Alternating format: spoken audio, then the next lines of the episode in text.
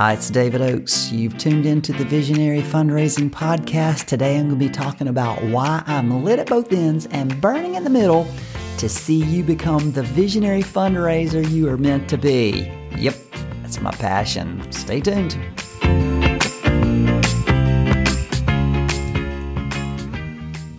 Why do I do what I'm doing? Number one, my number one motivation is to release the gracious and storytelling visionary in you so that you will attract all the money you need. And when that happens together, you and I will unleash the most generous generation in the history of the world. My second motivation is to get you world changing results ASAP quickly that you could listen to a podcast and go and implement what I'm teaching you and that you would just from that get more money. The other reason is to inspire you to join our Minor Touches Major Impact fundraising community, which will propel you forward toward your vision faster than you can imagine right now. I didn't come to my motivations lightly.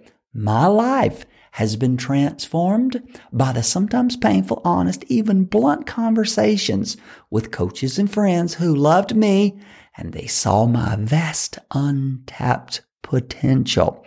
That's why I come on every day and I treat you like my friends treated me, like someone who deserves to achieve significance and success. And will only get there through transparent, honest, and sometimes maybe blunt conversations. They had to get real with me. I try to get real with you in a nice way as possible. No long-winded sentences. Try to leave out the big foreign words, technical terms, or cryptic phrases that make it difficult for you to hear where, what I'm saying. Our work is too serious and the consequences of failure are too far reaching for me to be too nice and gushingly polite on a few occasions, I do get passionate. I even raise my voice. But when I do, it's because I want you, I don't want you to miss the gravity of what I'm saying. I am a visionary on a mission, just like you, and I'm passionate about my message. I'm driven by a fiery vision of you and about a million more just like you changing history with our ideas and leadership. I see you and I unleashing the most generous generation in the history of the world. Without you, my vision cannot happen. So my mission is to help you. When visionaries dream, the world gets changed. When visionary fundraisers find their stride, they inspire the most unlikely people to work together and shared belief and beliefs and hopes explode into action. Visionary fundraisers who get the money they need for their mission feed, heal, shelter, educate, inspire, enlighten, and nurture our world.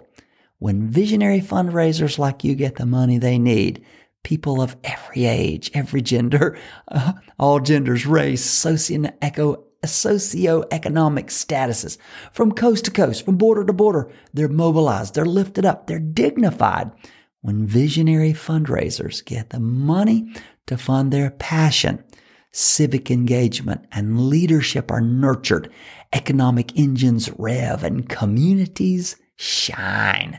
When visionary fundraisers get the money they need, the world leaps light years ahead in progress. But here is the problem so often that happens. It happens when the best among us, those who dream of leaving the world they found in a better place, they never see their visions turned into reality. Too often, those who see divine visions and invite us to partner with Providence to transform the world, they die with their song unsung. Too often, visionaries die without the money to make their dreams happen. When the best among us who dream of a better world don't get the money they need, communities that could be lighthouses set high on hills instead shrink from the greatness they might have achieved into candles blown out in the wind. When visionaries don't get the money they need, the world suffers. My honest assessment, it's what I see and believe, is that most missionaries don't get the money they need. it breaks my heart. You've noticed this too, right? The goal of this podcast, the goal of my teaching, the goal of my passion is to help you become visionary and get the money you need to change the world. Wow. Can you see yourself having fun, being visionary, saying thank you and telling stories all the way to the bank? Wow. Then I want you to be sober about your fundraising, where it is today, and where it needs to go. And I'm going to make the case constantly that you should focus on being visionary, saying thank you, and telling the kind of stories that perfectly fit into the narrative your donors want to hear to fire them up. Wow. So making the right minor touches in all the right places at the right time, it'll get you all the money that you need. Isn't that amazing? So I want to, here's something, I'm going to give you three points, three points that drive me. Number one, attracting money is much easier than chasing it.